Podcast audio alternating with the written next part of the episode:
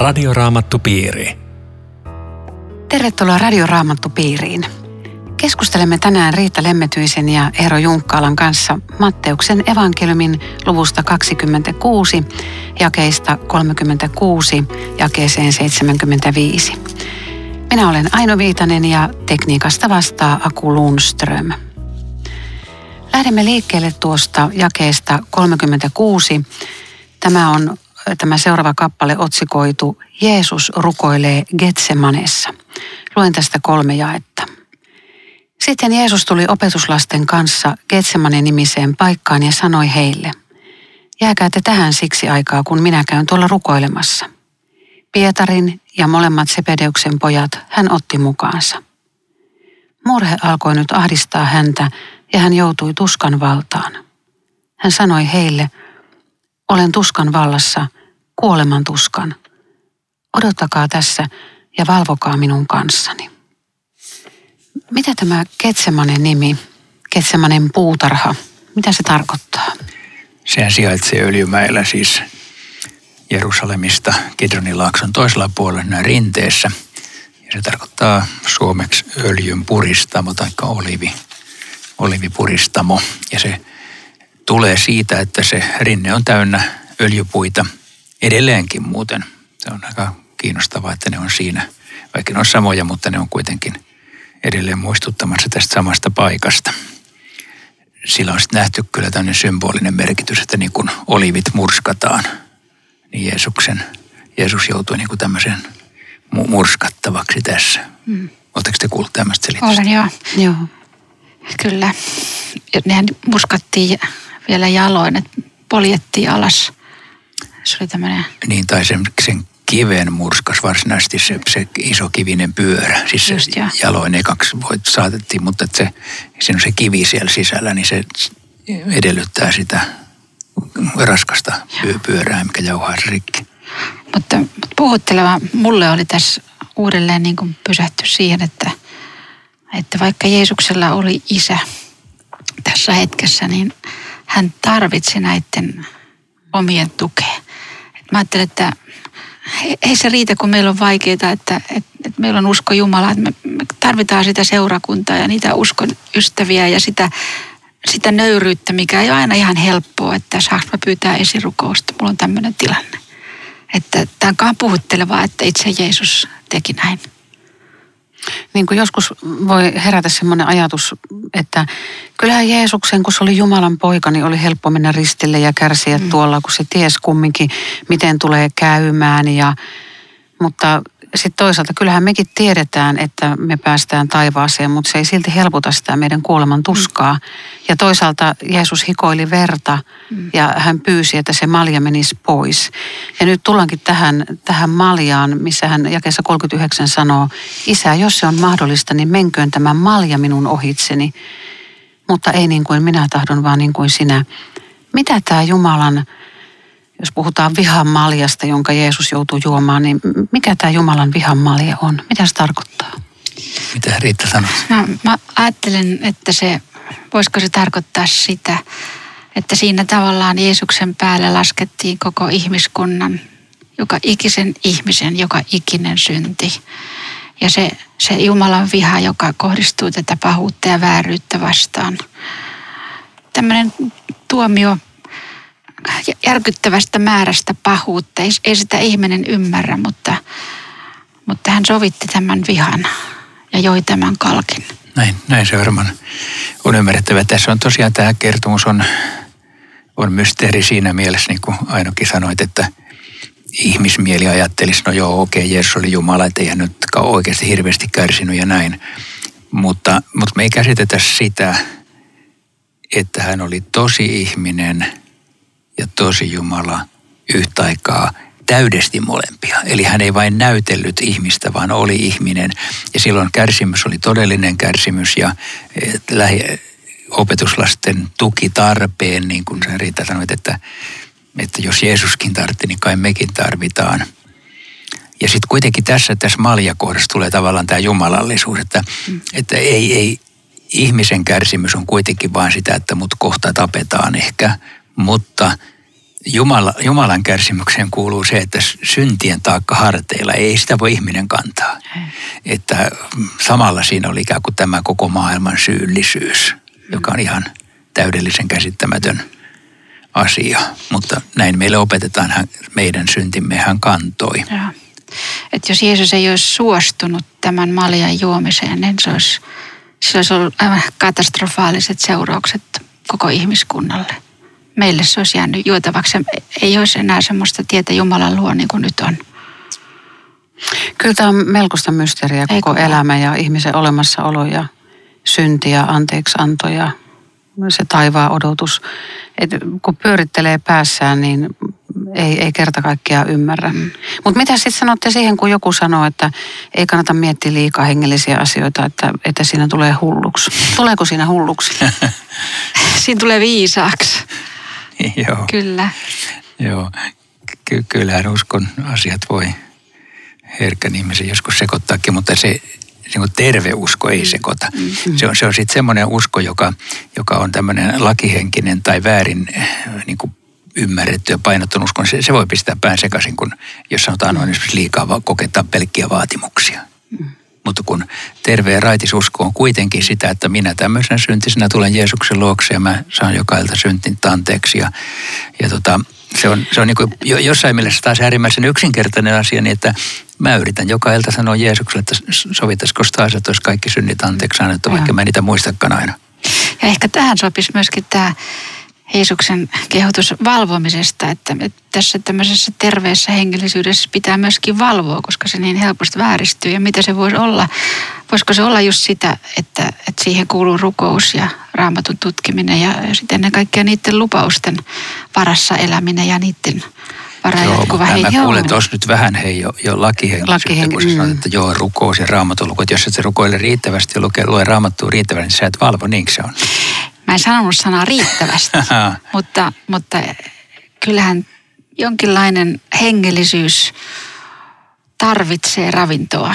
Ja jos et sä hiljenny edes yhtä hetkeä päivässä, niin sä... Olet vaarassa luisua. Sä, sä, mm. sä, sä oot puutostautinen ja sitten mennään mm. nopeasti väärille urille – jos Mut huonosti käy. Mitä e- Eero hymyilee nyt puhussa vaan. Jatka. Ei, ei. Mutta sanokaa, siis mun tuli tämmöinen ajatus, että, että ehkä meidän suurin ja vaikein kilvotuksen aihe on se, että me voimme omistaa Jumalan armon. Siis mm. mä, mä luulen, että se voi olla tai sitten se voi olla, että se ei ole. Siis jos mä nyt ajattelen itteeni, niin en mä päivittäin mitenkään kauheasti askartele sen kanssa, että voiko mä omistaa Jumalan armon. Kun mä ajattelen joka päivä, että se on totta mulle. Mutta mä kyllä tunnistan, että joku ihminen kamppailee tämän kanssa paljon enemmän noin niin kuin kokemuksellisesti. Kyllä minäkin tietenkin. Totta kai mä välillä jo joudun, joudun tota, omassa sydämessäni hirveän ahtaalle siitä, että kun mun kristillisyyteni on, on niin huono kuin se on. Mutta ei mä sitä joka päivä murehdi. Mä vaan että kiitos jos taas tämä päivä selvittiin hengissä ja, ja siis ajattelin, että joka päivä uskon anteeksi. Mutta vielä tuo riittää, mitä sanoit, niin totta kai sä oot oikeassa siinä, että me tarvitsemme tämän rukouksen ja raamatun ja, ja kristittyjen yhteyden ja, ja, ja tota, se niin kuin hoitaa ja kantaa meitä. Ja kuitenkin se perusta ei ole niin kuin näiden määrässä, vaan perusta on siinä, että sä saat uskoa rukoilemattomana, raamattua lukemattomana ja kirkossa käymättömänäkin synnit anteeksi, mutta älä lakkaa käymästä. Mm. Joo. Ystävät väsyy, Pietari, Jaakob ja Johannes nukkuu. Mitä Jeesus tarkoitti, kun hän sanoi, että tahtoa ihmisellä on, mutta luonto on heikko? Mä ajattelen, että yksi hyvä vastaus voisi olla tuo alaviite Roomalaiskirja 7.18, jossa, jossa Paavali toteaa, että tahtoisin kyllä tehdä oikein, mutta en pysty siihen. Musta se on aika hyvä vastaus. Se on tosi hyvä vastaus ja, ja tosiaankin siis se Roomalaiskirja 7 on tosi tärkeä, koska se avaa tätä sisäistä kamppailua, josta me jo pikkusen puhuttiin tässä. Sitä, että mä tutkiessani omaa elämääni, niin mä aina tajuun, että en ole niin hyvä kuin mun pitäisi. En täytä kristittynä mitään mittaa oikeasti, koska taipumus kaikkiin synteihin ja laiska rukoilemaan ja niin edelleen. Ja se on tätä justiin. Mm. Ja kun, kun Paavali katsoo omaan sisimpäänsä, tässä Jeesus ihan kiva, että kuittaa tämän saman asian. Että en pysty siihen, miten haluaisin. Ihmismieli on tällainen ihmis, ihmisen masto heikkoja. Ja sitten kuitenkin, niin kuin Paavalikin, hänen kristillisyytensä pää soundi ei ole tämä, vaan se on, että kiitos Jumalalle, ei mitään kadotustuometta, hallelujaa, kyllä tässä pärjätään kuitenkin. Muuten tota, kun sä sanoit, että kristillisyyteen ei ole mitään, niin oikeastaan tämä pieni pätkä raamattua on just vähän niin kuin kuvaus siitä, että siis kun ajattelee näitä Karelian kalastajia, joiden piti valvoa. Siis nehän valvo läpensä öitä, kun ne kalasti. Koko yön olemme työtä tehneet, emme ole mitään saaneet. Että on oikeastaan aika noloa että tuossa se uni nyt sitten yllättää, kun kerta kaikkiaan valvomista oli opetellut pitkin. Ja, ja sitten mä ajattelen toisekseen, että, että on niin, kuin niin suurta nöyryyttä evankeliumin kirjoittajilta. Apostolithan ties, mitä tänne tulee, Pietari ainakin, että ne halus, että se tulee tänne. Että, mm. että henkilökulttia me ei sallita, vaan, vaan kertokaa, minkälaisia me olemme. Tämä on hirveän noloa. Ja toi, toi on hauska ajatus. Olko seurakunnan mä, mä rupesin miettimään mielessäni, että ne on keskustellut, että hei, pannaanko tämä raamattu vai ei. Mutta siis tässä taas tulee todeksi näytettyä se, että raamattu on totta. Sitten ei niin kuin, ihminen, jos olisi tämän kirjoittanut, niin se olisi niin hienosti ja voi miten Pietari siellä tuki ja taputti ja. Jeesusta olkapäälle ja pyyhki rätillä verta sen kasvoilta ja mm se olisi ihan toisenlainen se juttu. Tämä on siis järkyttävän totuudellista ja sen takia tämä on niin luotettavaa. Hmm. No mitä tuo jake 45 sana annetaan kertoo meille tästä koko Jumalan pelastussuunnitelmasta? Siis mä voin lukea tuon jakeen mm. 45 p-osan. Yhäkö te nukutte ja lepäätte? Hetki on tullut. Ihmisen poika annetaan syntisten käsiin.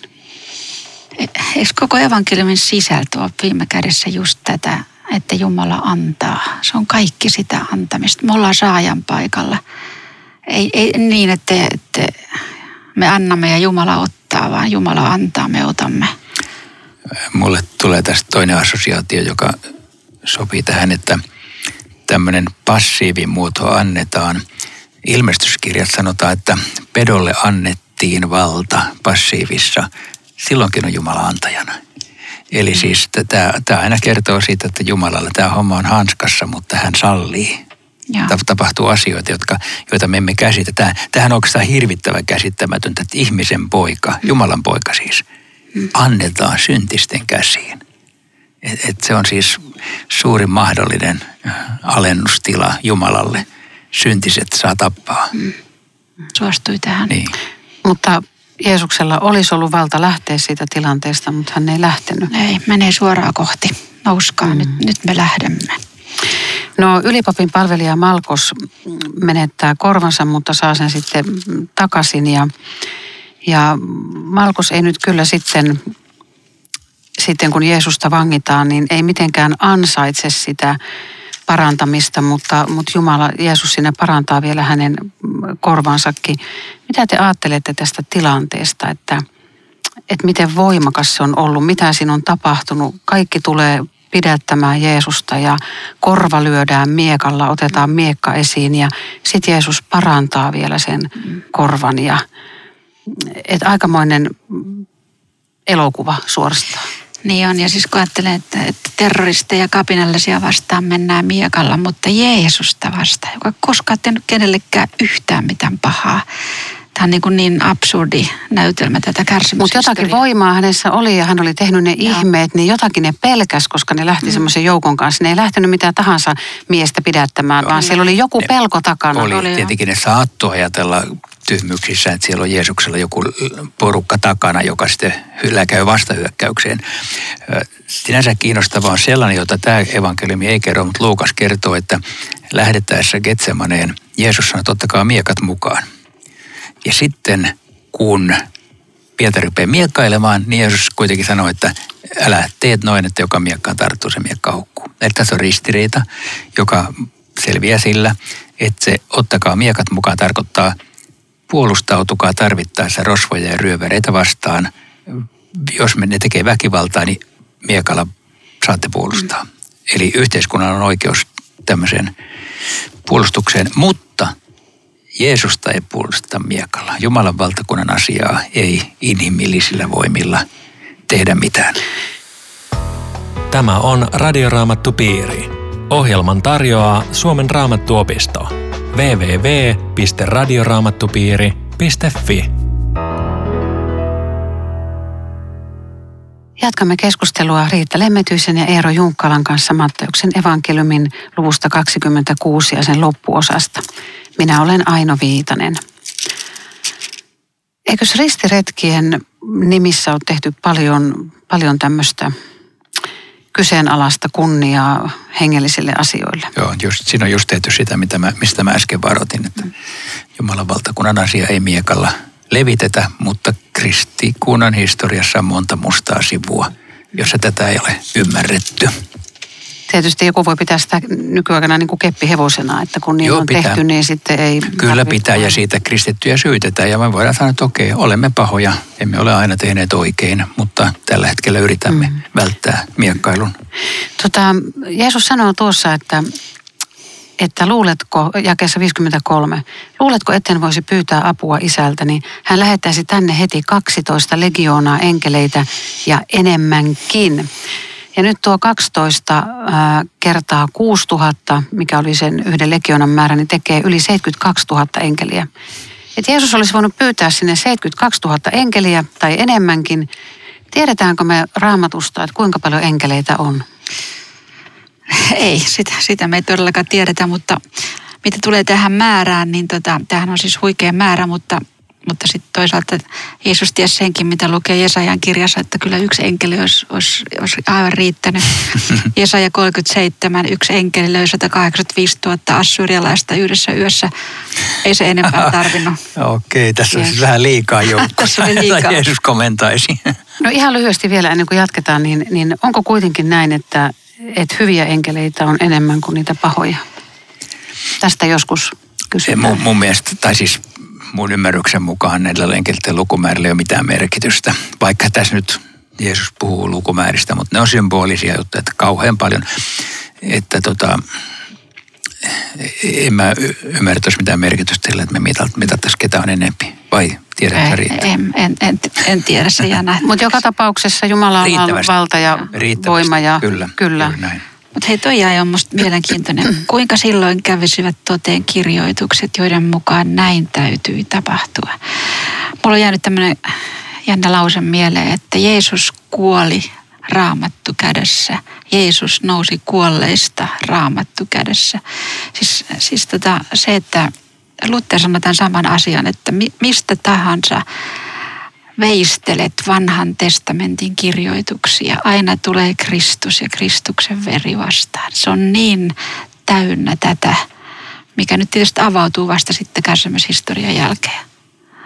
Joo, tuollahan oli muuten aikaisemmassa osiossa jo semmoinenkin teksti, tulee tästä vaan mieleen, e, jossa tota, Jeesus sanoi, että tapahtui niin kuin on kirjoitettu, minä lyön paimenen maa ja lampaat joutuvat hajalle niin, niin sehän on sitaatti Sakarian kirjasta, josta ei mitenkään keksisi, että se tarkoittaa Jeesusta, jos se lukee pelkästään Sakariasta.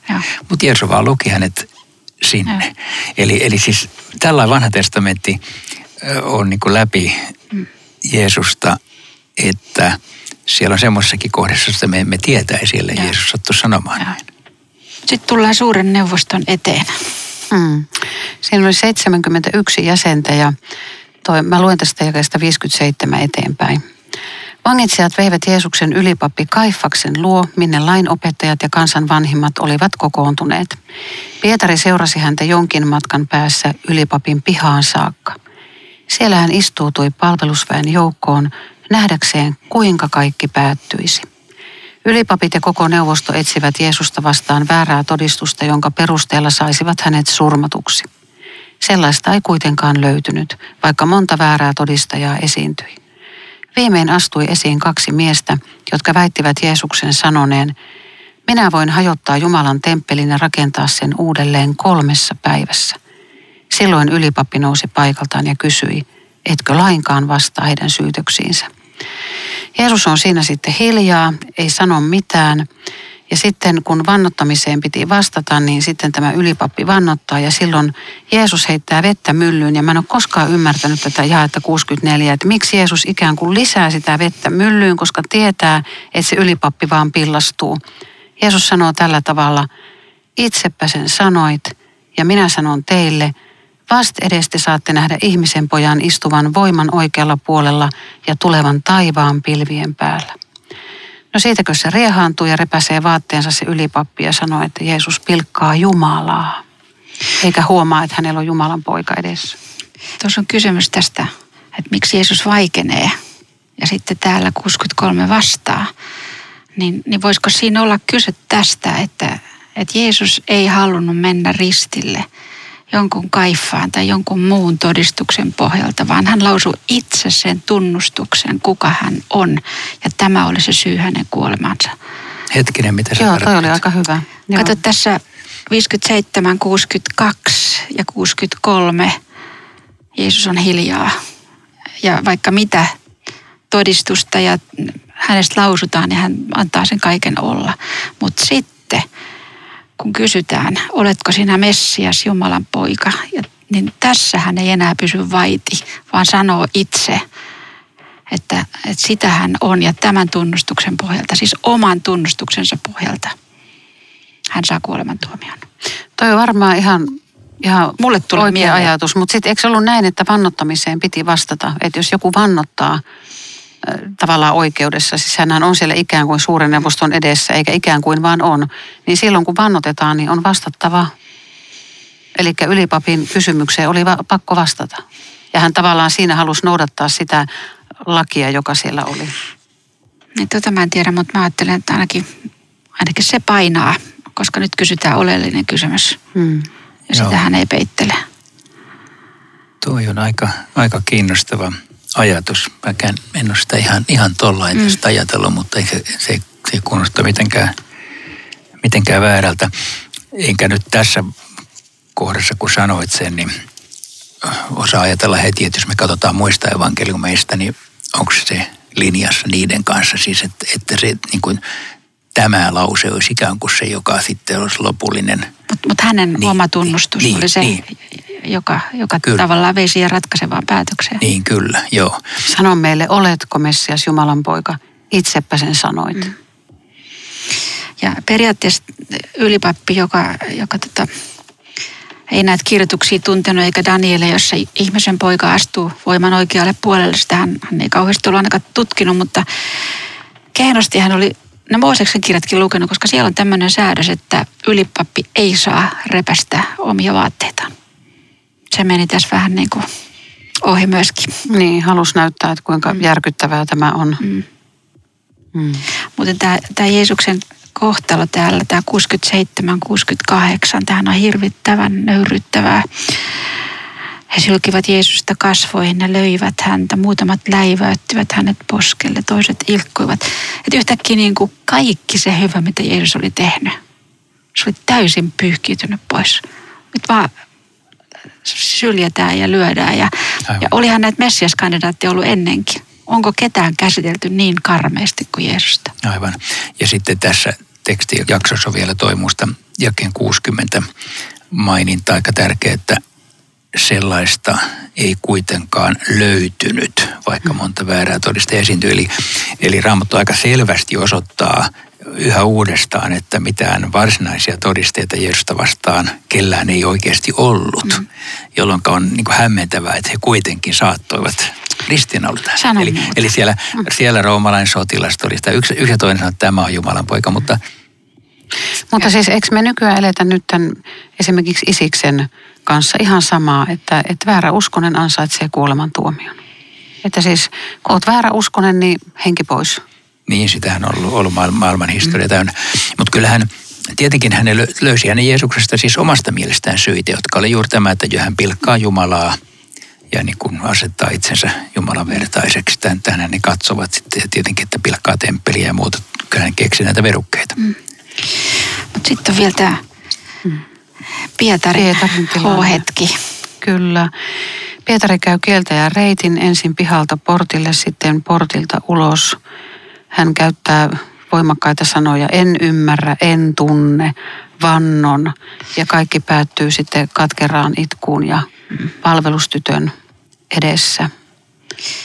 Tämä on muuten aika, aika jännä tämä, tämä ulkona pihalla. Siellä, siellä odotetaan sitten tunnustusta. Olet sä Jeesus Nasaretilaisen kanssa. Mä ensimmäistä kertaa jäin miettimään tätä, että, että tavallaan tämä voisi olla vähän niin kuin kuva siitä, että ulkona pihalla, siis meidän arjessa, meidän pihamaalla, naapurit tai työpaikat tai hyvin arkinen ympäristö saattaa olla se, jos yhtäkkiä joutuu kasvokkain, että kerrot sä, että mä oon Jeesus Nasaretilaisen kanssa – se on, saattaa olla hyvin arkinen tämä, nämä raamit, missä ihan samaa tunnustusta odotetaan. Niinpä. Mutta mitä te luulette, että miksi, miksi Pietari kielsi? Miksi se rohkeasti sanoi, että mä seuraan Jeesusta? No voisiko se olla niin, että hän pelkäs, että hän joutuu saman kohtalon No hän oli just sanonut, että mä vaikka kuolen sun kanssa Jeesus. Mm. Mm. Mutta sitten kun se tulee lähelle, niin ei se ole noin helppoa. Ei ole mä, mä kanssa kuvittelen, mä että se on joku tämmöinen niin hätävalhe, että hän säilyttäisi nahkansa ja voisi vielä pelastaa ja. Jeesuksen. Ehkä joku tämmöinen. No miten, miten teidän mielestä eroaa siis nämä, jotka kieltää Jeesuksen ja pitää sitä, sitä hulluna ja, ja sitten tämä Pietarin kieltäminen ja, ja pyhähengen pilkka, niin millä tavalla Pietarin synti tai teko eroaa niistä? Tai, tai se miten? Tai voidaan kysyä, että miksi, miksi Pietari kuitenkin näytti tästä myöhemmin selviävän, mutta Juudas ei, että mikä se ero näillä oli, voidaan ihan hyvin kysyä sitäkin. Mä ajattelen sillä tavalla, että, että Raamattu kertoo tämmöiset dramaattiset kiellot, kieltämistä ikään kuin näistä molemmista. Ja viesti on meille tämä, että olen niin kuin Pietari, joka palasi, älä ole niin kuin Juudas, joka käpertyi itseensä ja meni pois.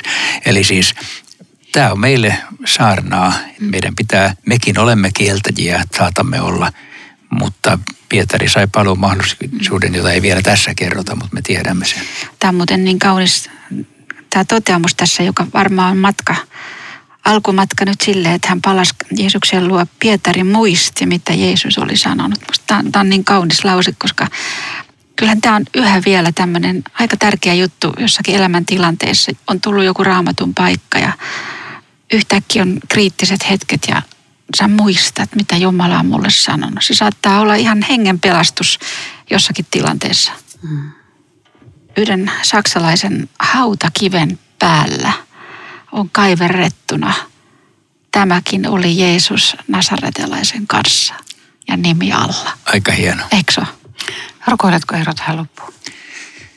Niin Herra, mekin haluaisimme olla niitä, joista voisi sanoa näin. Tämäkin oli Jeesus Nasaretilaisen seurassa. Anna meidän seurata sinua ja sinä tiedät meidän kieltämisemme ja meidän nukahtamisemme ja lankeamuksemme. Kiitos, että tänään annat ne anteeksi niin kuin kaikkina päivinä. Siinä on meidän ainoa turvamme. Aamen. Kiitos mukana olostasi. Tavataan taas viikon kuluttua. Radioraamattupiiri. www.radioraamattupiiri.fi